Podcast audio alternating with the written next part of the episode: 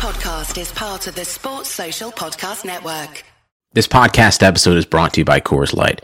These days, everything is go, go, go. It's nonstop hustle all the time.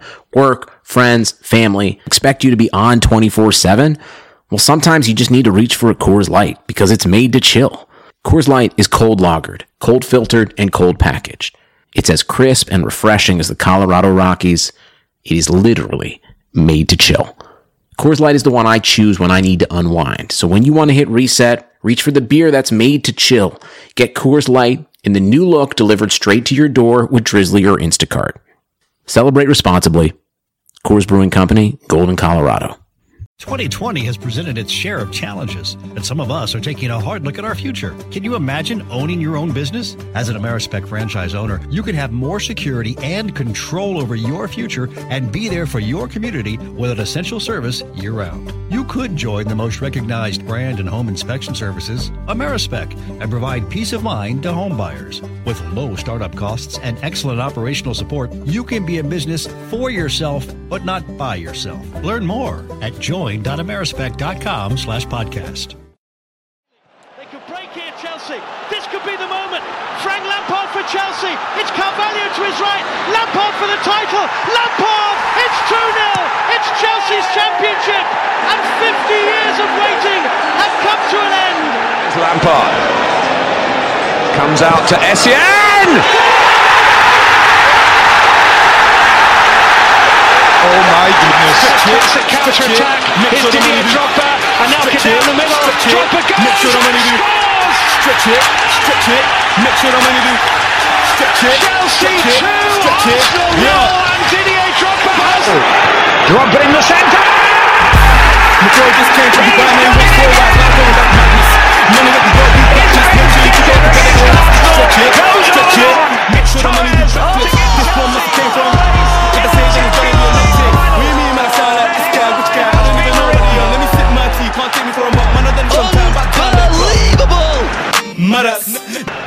possibly bleak as this. Drogba! madas. Never ended up in McDonald's, and I haven't had a trophy in a long time. What the fuck did I play for the Gunners? Hello, welcome to Chessy Hour. My name is Mr. Meeds or Ife, and um, it's been a great week. Um, uh, I missed the last podcast, unfortunately, but I'm back and I'm hosting. Dan and um, Yassine aren't in, so you've been left in my capable hands. But we've got Joe Tweeds on. What's up, Joe? Evening, mate. How's it going? Yeah, not too bad, man. Not too bad. And We've got Jermaine on. What you saying, Jermaine? Yeah, what's going on, mate? All good. Oh man, so we've had a fantastic week. Well, not necessarily, but the fact that, you know, coming off the back of a disappointing result, considering how we played against Liverpool, um, you know, we had a, our young G's stepping up to the plate. And I know it's just Grimsby, and everyone's to say, you know, League Two team, not doing too well, 15th in the league, etc., etc. But our young G's played. Um, so I want to kind of touch quickly on the Liverpool game. Um, I want to kind of get you guys' thoughts, um, and not necessarily just about the performance, but things that we could have done differently, um, or is there not really much complaints? So any one of you could lead a line on that, but take it away. Jump in there, Vince. Yeah. So, um, I mean, I, I was quite happy with Sunday. I'll be honest. Um, I, I mean, I was a little bit angry at the time because I, I didn't think Liverpool really moved kind of kind of out second or third gear. But I, think if I'm looking at that as as sort of a foundation for, for Chelsea to build on, and I want to highlight uh, Fikayo Tomori quickly. You know, just how well he dealt with uh, Mohamed Salah. You know, you in know, you particular. know, you know, we're watching like proud dads, like looking at Tomori and just Oh, thinking, mate, oh tell me my. It's, it's, god, this, this, this week has been crazy. Uh, you know, anyone who has has followed any of my writing or social media for any period of time will know that I'm, I'm very, very pro academy. I I don't really hide that bias uh, too well when it comes to evaluating them. But to see him, I mean, there- was one moment where I thought Salah was in the clear, and Tomori just it wasn't even he just sort of breezed up to him and, and, and tackled him. I was like, okay, I've never seen anyone do that before in world football. So you know, to see to see how well he played against such a top, you know, a really really top tier attacking uh, trio was was incredible. So. Yeah, I mean, I, I- I was disappointed with the result. I think, you know, looking at the balance of chances, you know, we, we definitely had enough there to, to score. Um, you know, the, the Mount decision was was technically correct. I don't know if really the whole, you know, half of your foot is Yeah. offside. It's really in the spirit of the game stuff. But um, what are your yeah, what are your thoughts on VAR? Because I, I find it quite like I, I it's right. So these decisions at the end of the day are correct. Um, Yes. So in, in especially these offside ones, and you know, being offside, it could be like the the difference between you finishing, you know, third. Uh, I mean, fourth or, or fifth. It could be the difference between you winning the league, Yeah. like last season. Um, you know, Liverpool versus Manchester City. It could be the difference of you being knocked out of the Champions League again. Manchester City versus Tottenham. Yeah.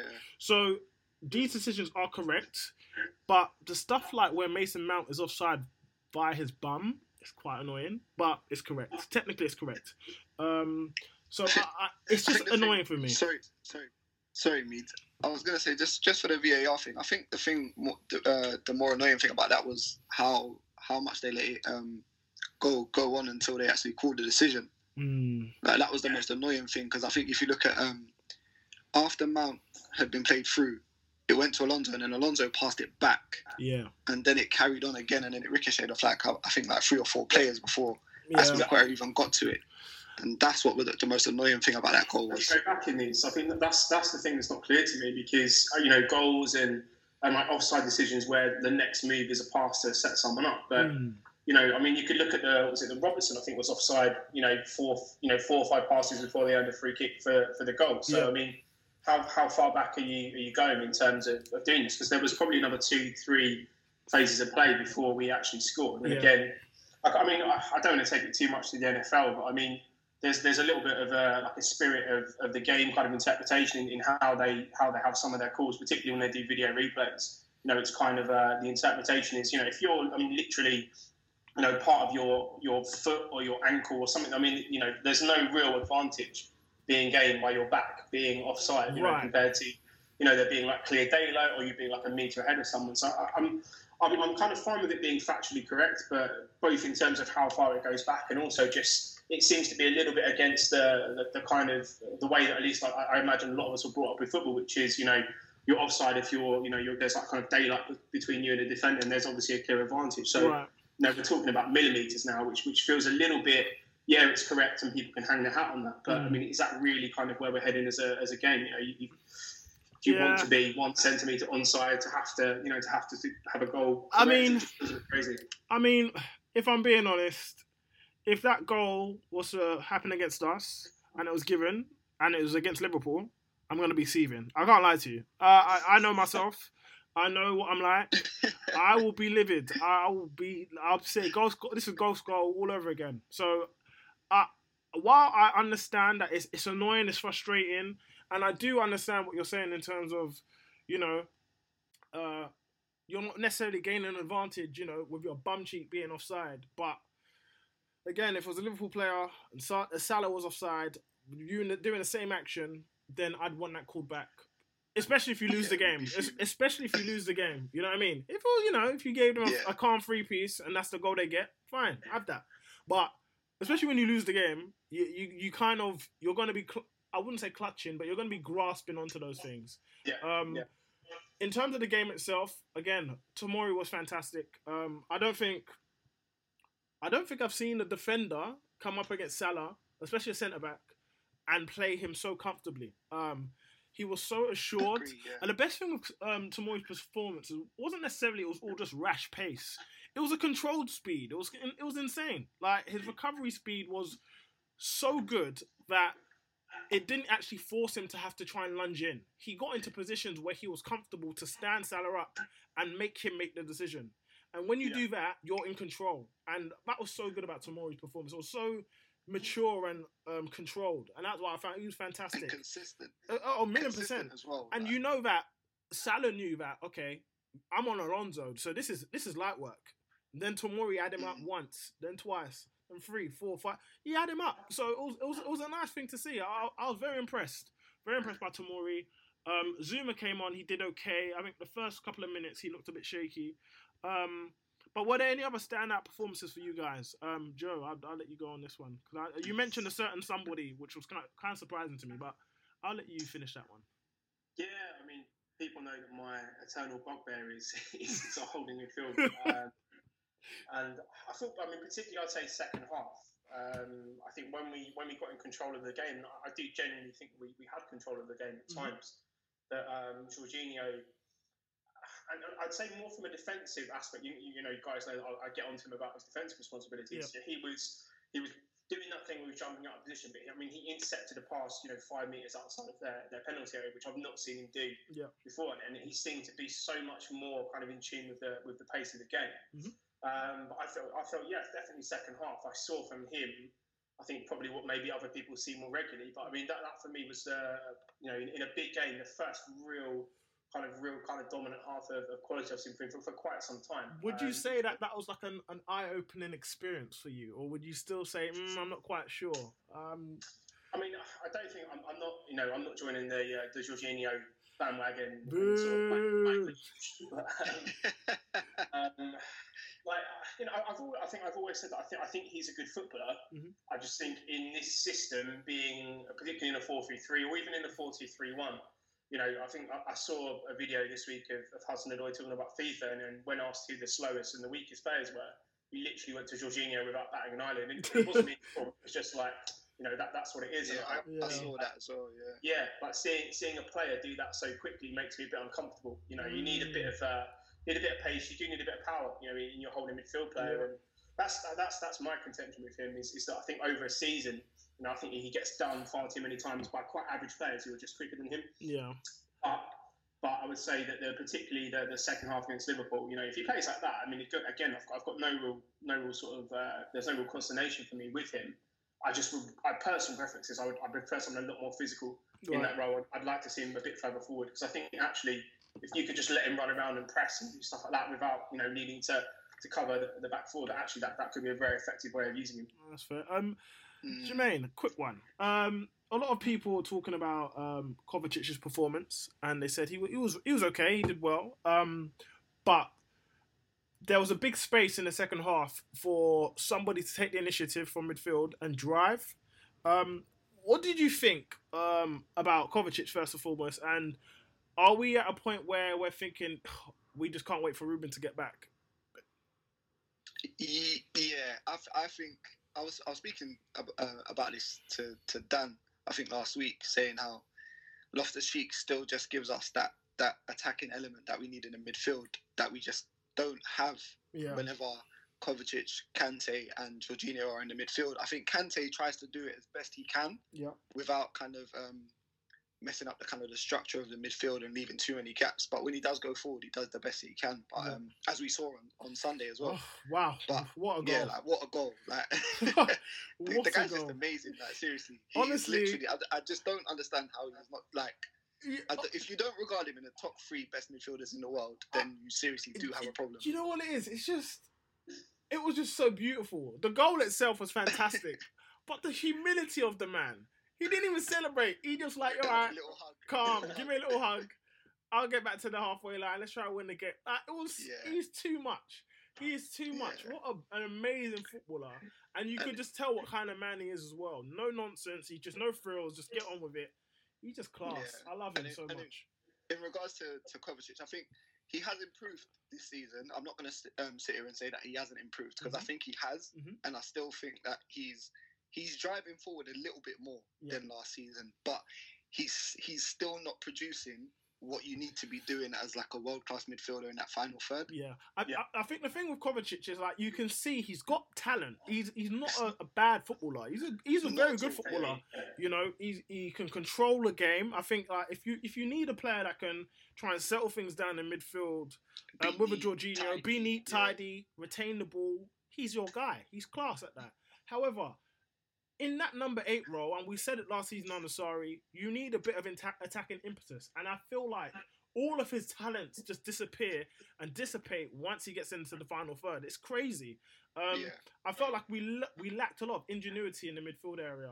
Um, and Jorginho tried um, a lot. He tried that little clip over the top um, Yeah, quite often. That's it. he loves that. yeah. He loves that. He but loves it. I think we needed a little bit more um, a bit more drive and a little bit more cuteness in the final third. Yeah. Um, especially with uh, if we if we had Loftus Cheek in that game, I think we'd have been a lot more threatening in attack. And that's not to say we weren't threatening, because I think like we created a lot of chances. But We were, yeah. I think that if you had um, Ruben there, I think we would have been a lot more, uh, I say, potent in front of goal.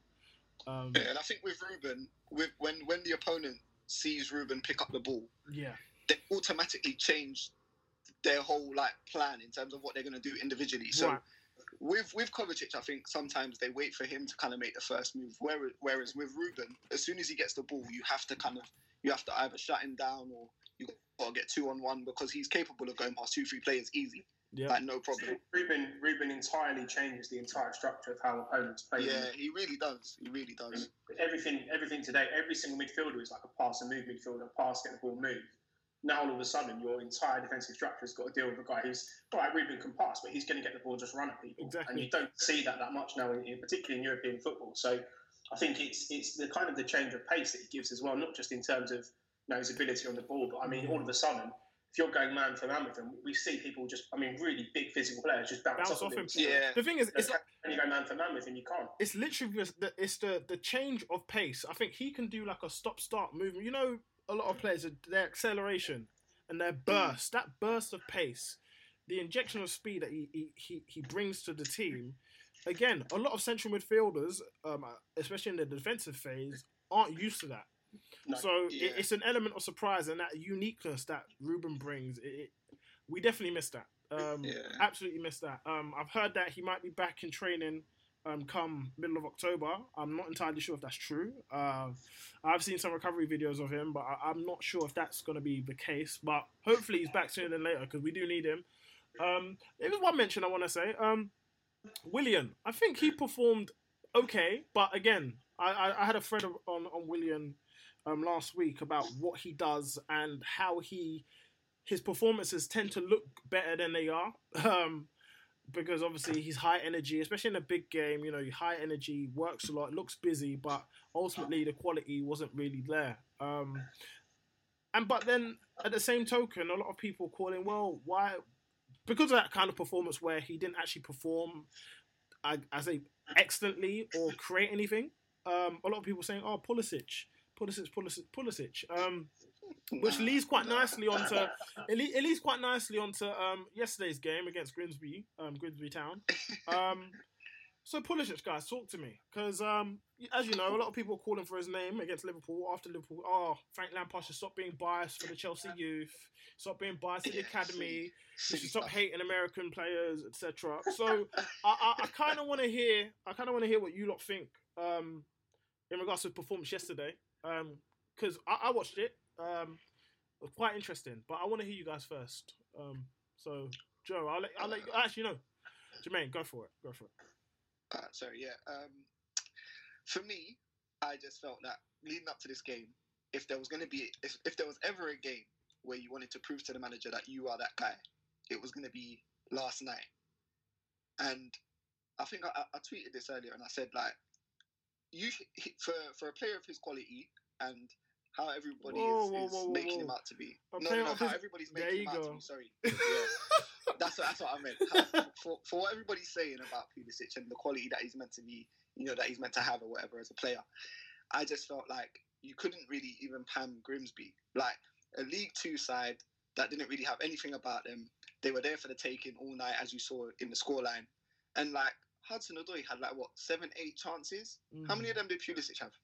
Like Pulisic, he, he, he really didn't do anything last last night. Like I'm I'm not even being harsh. Like seriously, like he, he just lacked so much aggressive. Like he, he didn't have any like aggressiveness in his dribbling. He didn't look like he was trying to, you know, he, he looked like he wanted to score, but it, at the same time he just he wasn't making it happen. That's just that's just my take on his performance last night.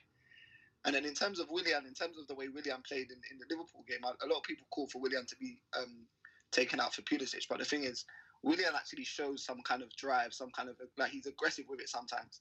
So I can see why Lampard would rather play Willian over Pulisic. There's more intent with Willian, even though he doesn't pull off pull it off in the final third as much as we want him to. But Pulisic, he doesn't have any of that right now. He just doesn't look convincing. It is quite interesting. Um, I feel like I don't know. I feel like a lot of people are in this position where they want Pulisic to play because obviously he's our new signing, and I think it's a a case of everyone wants to. Kind oh, okay, let me not be ignorant and say that people want their, you know, they want to see their shiny new toy and stuff, but I think there is an element of that where you've bought this player for 60 million pounds and you have a certain level of expectation in your mind but the idea that they're not playing that often you because they're not playing that often you think that okay i don't have a chance to really gauge them properly um but i think that the problem that, Yeah. that people are, are lacking um or the prob- understand that they're lacking is that a lot of people have watched Pulisic before he joined Chelsea. This is not the six or seven games that he's he's featured in at Chelsea that we're we're judging him upon. Before he joined in January, I think there was a number of us that were quite worried about the signing. Um, Yeah. Because if it was, it, we're thinking that okay, we have an inkling that you know Eden might leave. Um, we also have a worry that Callum Hudson-Odoi might not sign a new deal. At this time, he didn't actually sign anything, and he, I think he even handed in his transfer request whilst we completed the Pulisic deal. So there was a lot of worry. Um, so I, I'm struggling to see where he's, you know, where where he justifies starting. I know Willian hasn't been fantastic, um, and Willian is a is a thing that I can tolerate until you know now now Cho's fit. Um, I'm quite happy to see you know Willian get Pam to the bench, but if you're looking at Mason Mount, the level, the gap in quality between Mason Mount and Pulisic It's huge. is Yeah, it's huge. absolutely It's huge. huge. and it's quite scary at the fact that people saying, "Oh, well, Mount's his favorite, Mount's his favorite, etc." Well, that might be the case, but look at who's performing. Pulisic's best game was against Liverpool, where he was largely ineffective, albeit having a fantastic assist. That was a brilliant piece of play, and the offside goal, which was again fantastic. But other than that, Pulisic wasn't that good. If people actually take away those isolated moments, because Pulisic is very capable of having good moments in a in a in a match. You know, he- he's got that speed, he's got that that quickness of thought. However, he's very very passive, and when you're passive in matches, especially at a high level, it can often pass you by. And he needs to up his intensity. I think for Lampard even alluded to it yesterday. Um, that intensity needs to be upped by um, himself and Hudson Odoi in the, in the second half. But he mentioned that Hudson Odoi did it, but there was no mention of Pulisic during it. Um, so Joe, I, I kind of want to get your feelings on it. I, I, I obviously know that you weren't a big fan of the signing anyway, but I kind of want to get. Would you do you would you say that you would be willing to give him a longer rope, or have you already seen enough in full? Well, not just on Chelsea, but prior. Have you seen enough to think that you know what he is what he is?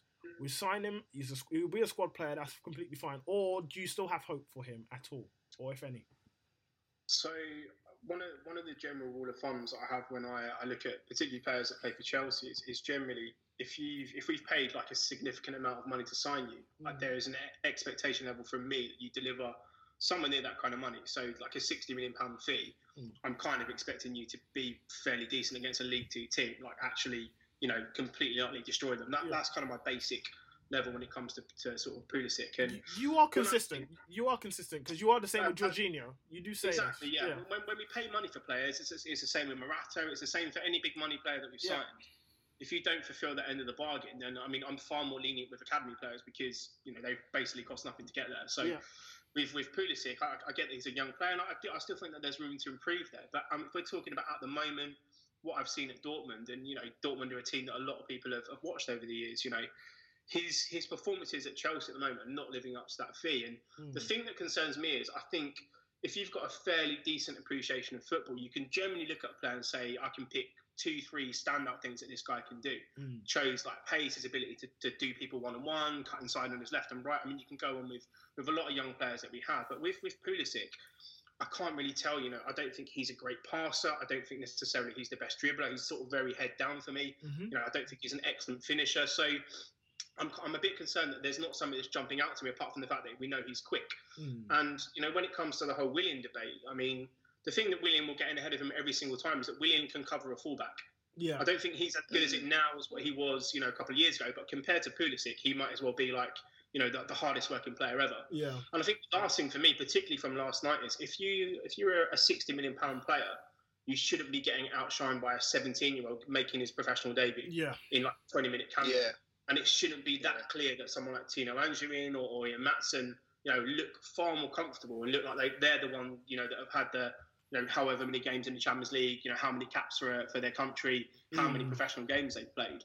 And it's just, it's not even really a perception thing. I, I genuinely don't think if, if you would have gone into that game and said, okay, which of these guys, uh, you know, if Chelsea paid 60 million pound for, I mean, I would have been amazed if anyone, maybe just by sheer luck, pointed at Pulisic. But, Yeah. you know, it, it's not. It should be obvious in a game of that standard, where you know we're scoring seven goals, we're literally putting on our FA Youth Cup team. You know that that, that he should be for me a stand-up player, and he's not. You know, Michy bagged two goals. Yeah. That- that's that's the kind of thing I expect to see from him against this level of opposition. You know, Reece James scored, Hudson Odoi scored.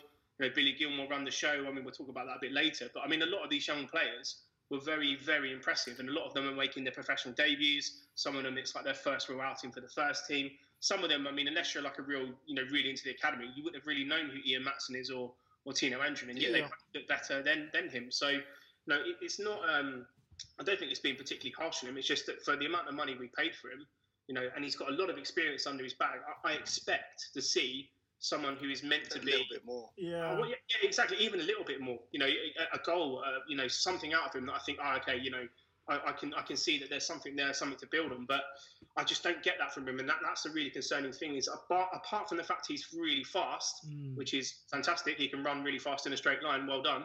But beyond that, you know, I mean, I'm, I'm not seeing it, and, and, and that concerns me. I mean, I'm trying to think back and trying to assess if I've been harsh. And I can categorically say, no, I haven't been. I mean, he's had, like, okay, his finishing uh, in preseason, his finishing looked relatively decent. Um, I think he could be a good a good finisher. Um, his I guess, I guess the, the offside goal against Liverpool was an amazing finish. Um, True. but Um, the the biggest worry for me is his intensity and that lack of intensity. How many how many times are you going to get into those positions when you are not intense? Not Yeah. often. So Yeah. it's quite worrying. I, I, I do I do worry, but at the same time, I do appreciate that he is only 21, and as much as he's had experience in the Lots Bundesliga, experience. yeah, he's had a lot of experience. Don't get it twisted. He's had a lot, but as much as he's had Like, he's experience, no, but he, he's played in you know the Gold Cup. He's played in the Champions League. He's played in the Bundesliga. He's, he's lit. I I completely understand that. However, I think that there are levels, and whilst you can do all of that stuff at Dortmund, and they can put their entire faith in the uh, what he went there when he was I mean 15 or so. He was at the academy, etc. Whilst that's the case, Chelsea is a different level. It's a different step up. And I think that a lot of these academy players have had it honed into them from young, winning things at the club, being around big players, um, training with big players. Yeah. They they understand. And I think a, a lot of it is the feel of the club. I feel like whilst Hudson Odoi, uh, Marc Guehi, Billy Gilmour, um, Reece James, obviously you've got Tammy Abraham, Mason Mount, um, Anjorin, Maatsen. These players have been around the club since they were kids. They've grown up with Lampard. So the idea that that natural feel and connection that okay, this manager wants our academy players to do well. That Yeah. backing, that mo- that mental backing that these players have, I think they have that in abundance, and Pulisic doesn't quite have that, and that's natural. I think there is it's natural for him to feel relatively inadequate because he doesn't have that. Not that's not to say he's a bad player, but I think that because Lampard is a Chelsea man, and he is, you know, you got the you got Jody Morris, you got Joe Edwards, men of the academy behind him. I think the players, the, the, the academy players, are naturally going to feel more empowered than a Pulisic, for example. Yes, and especially It's a very when these, point. especially when these young kids, they're, they're outshining you. Um, th- I think the performance yesterday is worrying for me more than anything, is because I feel that Pulisic now will look at that performance, compare it to his peers, although they might be younger than him or not, but and that might worry him because he will think, "Am I really of the level?" And that's quite concerning, especially if you spend sixty million pounds on this player. Um, but we'll give it time. I'll give it time before I rule him out entirely. I already kind of, for I, I I wouldn't say foresee, but I've already have a feeling what type of player he'll become for us. Um, But we'll see, man. He's I- gonna have bigger competition as well. he's though. got a lot of competition, like- but we'll like, see. even in the future. yeah, You get what I'm saying like we haven't even had a window yet, no, and there's exactly. players, Yeah, and there's true. players like Charlie, there's players, players like Charlie Musonda, yeah, who definitely have more ability than Pulisic. And I'm not even, I'm not even joking. Like he, No, he has right. way more ability.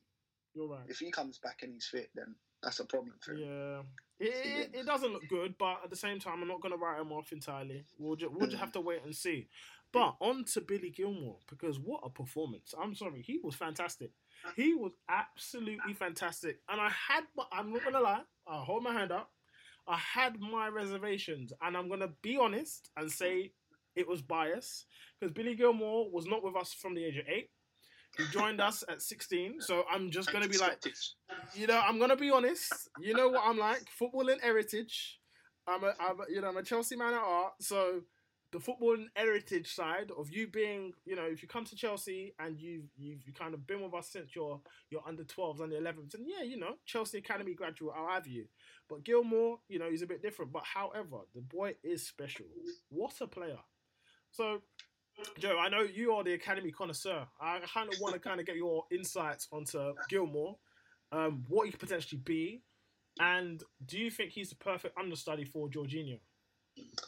Yeah, hundred percent. Yeah, um, I think you know when you, you listen to him talk about players that he's he's been inspired by, and it's you know it's like Cesc Fabregas. It's a lot of these more creative defensive midfielders, and I think actually the thing that, that differs him slightly from a, a Jorginho or a Fabregas, and I think because he's British and he, he comes from Rangers, and you know he's obviously played in a lot of uh, fairly intense games up there. He, he quite likes to tackle, and I quite like the fact that he puts himself about. And I know Yeah.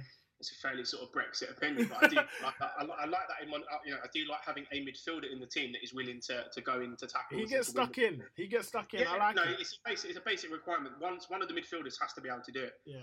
Um, but I think his ability to, and again, we've got we've got to remember this is his professional debut, and all right, it's a League Two team, all this stuff aside, but he looked he looked like the sixty million pound teenager or what kid that we signed. Like, Yeah. He completely and utterly ran the game, one and two touch passes. The weight of his pass, and I know that this is getting a little bit into it, but his his weight of passing is unbelievable. insane, isn't it? that- you know, punching it into the right foot, always in the right space. You know, it's appreciating that. You know, instead of playing the ball straight to a man, it's into space. It gives them the opportunity to play first time. Yeah. Now, he's such a a refined player at such a young age, and I think again, you know, playing with with Jorginho and, and, learning from someone who is who's a player that's played that, that position at the highest level. Hmm. You know, I'm looking at him to, to to make a challenge towards the end of the season. If, if he continues on the sort of path he is now, you know, I'm not saying that if we play Man City, Gilmour's in ahead of Jorginho, but I mean, for, for some games, Yeah. he he now has to have it in his head that I am good enough to, to step in in a I don't know a, a basic Premier League game or maybe Yeah. someone a bit lesser in the cup or, or or start now looking to be aggressive towards getting minutes because I think he is if you want a, a controlling midfield in the Premier League who has maybe got a bit more a bit more athleticism a bit more bite in him but can hmm. still do all, all that lovely neat and tidy stuff great range of passing you know he plays some really nice passes in as well Yeah. you know some some stuff I mean he, he to me looks like one of the guys that that potentially, you know, doesn't need to go out on loan, just needs to hone his craft a bit. And, and maybe in a year, maybe two years at the absolute worst, you know, he's, he's someone who really could contend for a starting space. Yeah. Just thought it was fantastic performance. I mean, Jorginho is 28, I believe. Um, Yeah. So you don't have to be understudy for long. And Jorginho's legs, they're not even there now. So imagine them in two years. Like the thing is, the thing what I like about Gilmour, the thing I, what I love about Gilmour, in fact, is he's almost like a commander. It's weird. Like you know, Jorginho is like a leader on the pitch. I see him as a leader. Yeah. He's very, very. He, he's instru- He's instructive. He actually tells people where to be, where to receive it. Come, show for the ball. Um, pass over there. Pass. Billy Gilmour had the very same qualities, which I was just thinking, this is insane. He's barking orders at Zouma, telling Alonso where to Yeah. go. I'm thinking this is beautiful. And it might be small. Like people might think this is like small details, but you need some man, managers need vocal people on the pitch Yeah. because sometimes the message that you're trying to get across as a manager isn't getting across to the players. But if you've got a player on the pitch that isn't afraid, especially at a young age, at 18, isn't afraid to tell you, listen, move there, be there, here, receive, pass. Like that is an excellent quality, excellent quality, and that's that's again forgetting about his footballing ability, the the ability to be vocal and commanding, and then add on top of that, bring quality to the midfield play is Yeah. excellent. He's a Mm. quality, quality player. Jermaine, I just kind of want to. young age as well. Yeah, no, go on. Sorry. Sorry, me. So to, to have it at such a young age as well, like, is just so impressive. And I was watching his interview after the game, and um, I think um, Jason was asking him uh, how he felt and how he felt the, game went, and he was talking about how uh, he only made two mistakes in the whole game, and the guy, the guy knew exactly what two mistakes they were. like he, he, he singled them out and he said to them, "Yeah, that pass and the pass that I made over the top," and they and it was just like the the amount of um, work rate that this guy must be putting in. Like he he um, he said something as well about getting to the training pitch like an hour early, Mm. watching videos on Cesc Fabregas. Like just the mentality of the boy already Yeah. is just ridiculous. Like you can tell. He's, he's got that extra bite as well. Yeah. Him being a Scotsman, you can see he's got that extra little bit of bite in midfield as well. You, He's got a bit of X factor to him, definitely. Yeah. you know Frank's gonna love him. Frank's gonna. Yeah. He, Frank loves a worker. So if he is getting to training an hour early just to study and learn his craft, hone his craft, Frank is gonna love him to pieces. And I think this is probably another one of the reasons as to why Frank has accelerated these youngsters. Because a lot of them have the work ethic and desire to improve and be better. I think a lot of young players, um, well, I wouldn't say I, I wouldn't entirely know a lot of young young players in academies, but I know there's a this this um this idea that young players have it easy. Um, this idea that young players, you know, don't want it enough. I think once they get um, you know, past the scholar and then they get you know a couple grand a week, you know, they're all Instagram models, etc. But I think it's it's kind of different now. I think like when you have that might have been the case if you didn't have a manager that believed in youth. I think these players, their tra- the, the trajectory of their career may have been altered at the fact that Chelsea have completely changed their idea and their philosophy towards utilization of young players. I think this could definitely change a lot of players' careers. And again, you can only hold your hands up and praise, heap praise on you know Bath, um, Jody Morris, Joe Edwards, and of course the, the the late and great Dermot Drummy. So I think there's a lot, a lot to kind of be happy with and be hopeful for. I think the future is definitely bright with Chelsea. I just hope that Frank is given time, and I believe he'll get time. And I just hope the pro- the, the work is continued. Um, you know, because the future is looking great. So on to Brighton. Um, actually, no. Is there anything else you guys want to cover on the game? Um, would you? Uh, I was gonna say like talk about Martin because I think when he came on, No, actually, I just felt fair. like he, I just felt like he didn't really look out of place at all. That's very fair. I think like, oh man, I lo- I don't want to say this because everyone thinks I've got an Alonso agenda, but you know what it have. is, I- I yeah. Let's talk in it because I, I saw my man's stats, yeah, and Oh, you know God, I, yeah. wa- I watched the game. You know the thing is, yeah, stats are very they can be very very misleading, but you know I watched the game, so I'm just like, oh my But god, not against Grimsby. Yeah. They should be misleading against Grimsby. oh my That's god. what I'm so saying. I watched this. I watched the game. I looked at the stats, and I was just mortified. Like, how? No chance. No. ch- He's a, he's a, he, he- okay. And bearing in mind that we had most of the ball, seventy-two percent of the ball. Yeah. So we had 72 percent of the ball. Alonso is often a spare man, so often he is tasked with you know creating chances. Not a single chance created. Not a single cross Exactly. completed. And he's playing second striker. Not a single cross That's completed. shocking. Not not n- nothing. I was thinking, oh my god. And I was wondering, like, because Hudson Odoi in the first half was relatively quiet, and I, I don't want to, I don't want to, you know, heap the blame on Alonso entirely because I think that Hudson generally uh, throughout his Chelsea career, um, he tends to have a great half for one half. So he used, he je- tends to have one amazing half in the first half or the second half. It's just Yeah, starts it's just from slow. what I see, what, from, slow, from what I see, it's just that's just a common theme, and I think that's what Lampard was trying to allude to. He needs to be intense. He needs to find the line, attack the line as often as possible. Um, but it was no surprise that when Alonso came off, Hudson looked a completely different player. I think that.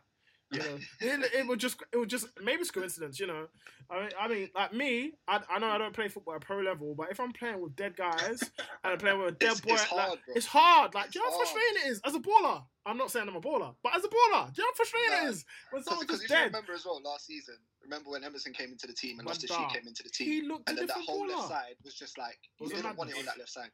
Yeah, He didn't want it with Chelsea on that left side, and it was like now I'm seeing it again. Like Alonso's back, the the build up play is slow. He's passing it backwards. His crosses are just inaccurate. Like he has like maybe two, three good crosses in a game. Yeah. Like it's just not acceptable for the amount of time that he's up up in that half of the pitch. Yeah, Do you know what I mean? it's like so. Uh, it was again. It's, this is again once again referenced in the Willian thread of where you have a player that is good in the final. Well, not even good in the final third. They get into the, into the final third ten times, but they deliver one moment of quality out of the ten times. Alonso's that guy. So against Wolves, he arrived in the box plenty of times. Arrived in that area, the left-handed side area, plenty of times. But he only had one good ball, and Tammy made use of that one good ball for the header.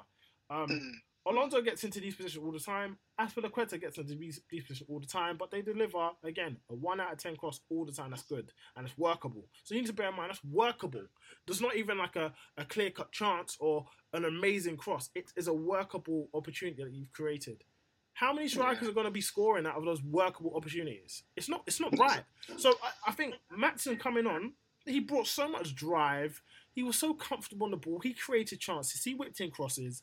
It's just night and day. So I just think to myself, do you think that Maatsen has potentially played himself? I know it was only a cameo and it was against Grimsby, but do you think he's possibly played his his way into the thoughts of um, Frank Lampard and thinking maybe in these smaller games whilst Emerson's out, I might trial you. I might, you know, he may maybe not start, Definitely. but just uh, let me. I can actually use this guy because I don't think Frank Frank Lampard's a guy of just doing token minutes and token opportunities. I think Frank actually believes in these players, and Yeah. um, what, what biggest, you, the biggest thing I can say on, on Maatsen is that I mean Chelsea were confident enough to let Juan Castillo go to Ajax with a you know a transfer fee pretty much already agreed with them. So you know a lot of people have been asking for Castillo to get an opportunity, but I mean Chelsea have. I think uh, you know at least talking to people around the club that you know that, that Maatsen has always been in their eyes the guy they feel has been the, the person that could come in and be an understudy at left back and actually potentially progress into the into the first team because you know I, I've always thought Castillo is a fantastic talent, particularly like any guy, a guy who can play anywhere on the left hand side is obviously incredibly useful in, in your squad. But the fact that Chelsea have had so much faith in in Maatsen, I, mean, I think is kind of the reason that they've they've let Castillo go to Ajax, and also with that that potential buy, uh, you know, kind of buy clause in there as well. So I think I think that says a lot. Yeah. Um.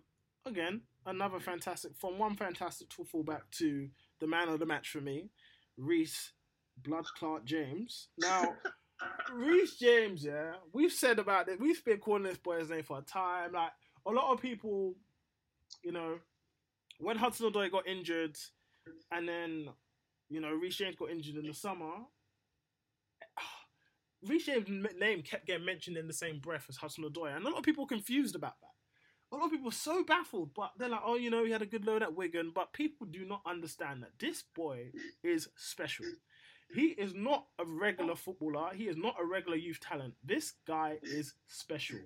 The level of technique, the the the, the composure, the strength, and he's relatively quick too. He has got everything in his locker to be a top player. everything. Now it's Yeah. not just ability, it's mentality as well. He is top draw. Now his performance yesterday, again, he didn't even get out of second gear, but he again was the best player on the pitch. That's wild. Wild. Let's talk about that second goal. The, the assist for the second goal. Oh my goodness, Zouma. That assist. Are you seeing the tech? Oh my the, god. the quality, the quality as well, yeah, to fake to fake the first cross. Do you know and how then come nonchalant- in and the- then cross it again, where he kind of has to like dig it The out angle, and then The angle nonchalance. was. The I- I- nonchalance. it's And that's the what- stuff you like trying goals, like to get that little Brother. kind of clip on the ball. But I mean, The- I'm the- there's an angle where you look at it and you think, okay, this is where it's going, and then it literally goes off. It like fades away. all the way around. It yeah. fades away. Do you know what's mad? I'm sure. I'm sure that was his injured ankle as well. He's like, "Fuck it, let me flick it. Let me just try. let's just let's just test this out. Boom, flick, right to Zouma's path goal. I'm just thinking, oh my Yeah. god, what have we got here? I liked I liked his defensive work as well, like in Mate, terms of the way he, he- gets his body in front. he's of, a bully. in front of the player. He's a Yeah, bully. yeah, he's a like bully, man. he's, a like he's like, bully. listen. All right, you can try to get by me, but I'll just press my body on you, and that's it. You're not going nowhere. Like, it- He he- almost like leans on them, doesn't he? Like class. leans on them, and just kind of like just moves It's them cla- out of the way, eases it's them out of the way, and then carries on. imagine He, having tra- to, he transforms that right hand side for oh. me completely. Oh my And I- God. Again, take the point it's Grimsby, but I mean, going forward, I mean, this guy, could potentially just be the entire right hand side for the Bro, do you I mean, know how- he's just the- nuts. And that, that's the beautiful thing because a lot of us were thinking, okay, when Hudson comes back, he's taking the left hand side. Fine. Where does that leave Mount? Now, if you've got a player that can literally dominate a whole side by himself, a whole flank by himself, then you could pretty much let Mount come inside Yeah. where he's dangerous from the right, come inside. Yeah. He could either fade in balls, whipping balls for eh, whether it's Tammy, Michy, Hudson, whoever that's supporting from midfield, or you know, leave leave leave it for you know Reece James to do his thing, whip balls. He's just quality. The the guy's just quality. I I I, I run out of adjective. Ad, adjectives. See, I'm even fluffing my words because I'm so audible. Not like, like like, I'm, you at all. honestly, I'm, I'm like, I'm like lost for words at how good this guy is. It's crazy. Um, and he's Yeah, literally no. only 19. 19. I know, it is- he is turns scary, and I 20 in December. It is crazy. with Reece James as well, I just feel like his like that. You, you look at the back line, you look at the performances of Tomori, then you look at um, the quality that James can bring, the potential quality that Maatsen, um, Maatsen can bring in the future, and then we've got obviously don't forget we've still got Emerson who's on form as well. Like hopefully he's still yeah. on form when he comes back from injury. But it's just like our, our defense has got it's, it's going to improve dramatically soon. I think. And like we speak about, you know, oh, Chelsea could potentially fill the side full of, uh, you know, eight academy or seven academy players. I mean, there's no reason why we can't fill the side with t- with ten because Yeah. we, there's so many with that much quality. It's literally insane. I think I was speaking to uh, you know a lot of like other fans, uh, especially that Touchline Fracas. Like you got like the Liverpool lot, the the, the Arsenal lot. The jealousy and envy that they speak about these players because they realize, especially Reece James, um, they know this boy is special. Um, it is actually quite wild. It is wild. Um, a guy with that talent level, and that's just only one. That's not even mentioning Hudson Odoi, Mason Mount. Like he's just, yeah, it's, it's, it's crazy. And I'm so thankful that he's actually back because I'm praying that he kind of gets to start against Brighton. I really am. Now onto that. That's a nice little segue into Brighton. Yeah. Now, um, what are you guys hoping for Brighton's? But well, I'm trying to hoping that we're going to get our first Premier League win at home. Yeah, I mean, we, we need to get that first home win in the Premier League. I think that, that for me is important. Um, I'd be very interested to see if if Reece James starts at right back and if you know maybe Marcos Alonso is not in favour. Maybe Azpilicueta shifts over there, others Yeah. for Hudson Odoi, a bit more defensive. Lets Hudson Odoi just just go and do his thing. Yeah. Right hand side, you've got you know. Reece bombing on, Kante obviously can cover. It's a bit more balance to the team in a, in a slightly kind of unconventional way. But Yeah.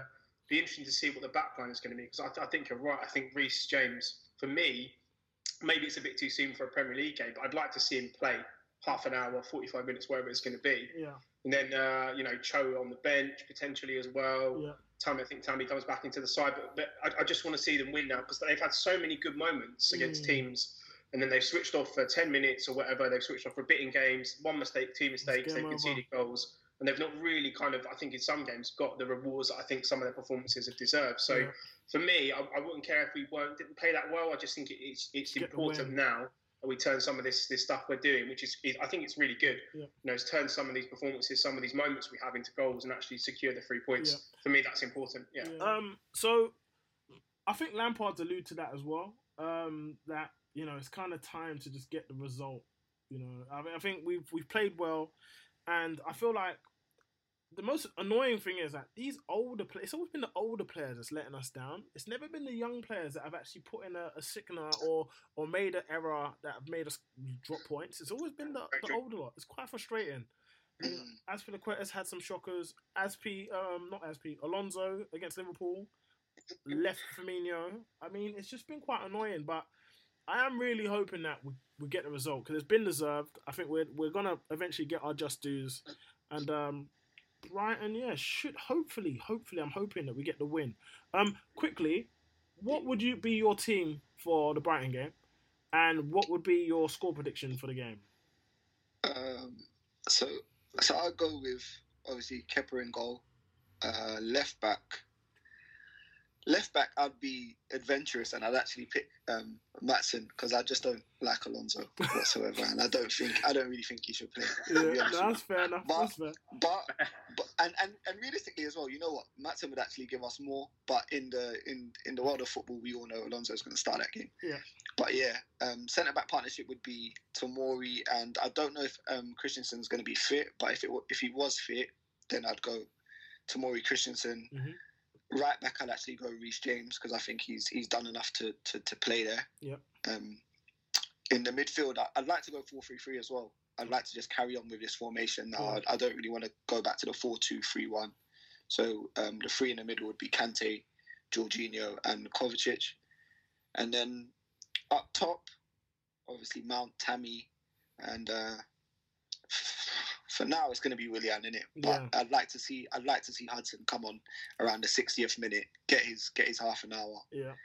and um, yeah, do do his thing, man. Oh, But yeah, Yeah, what do you think, Joe? What, what would be your team? And actually, no, sorry, Jermaine. Um, what would be I'll score prediction. score predictions? I think we'll do Brighton three.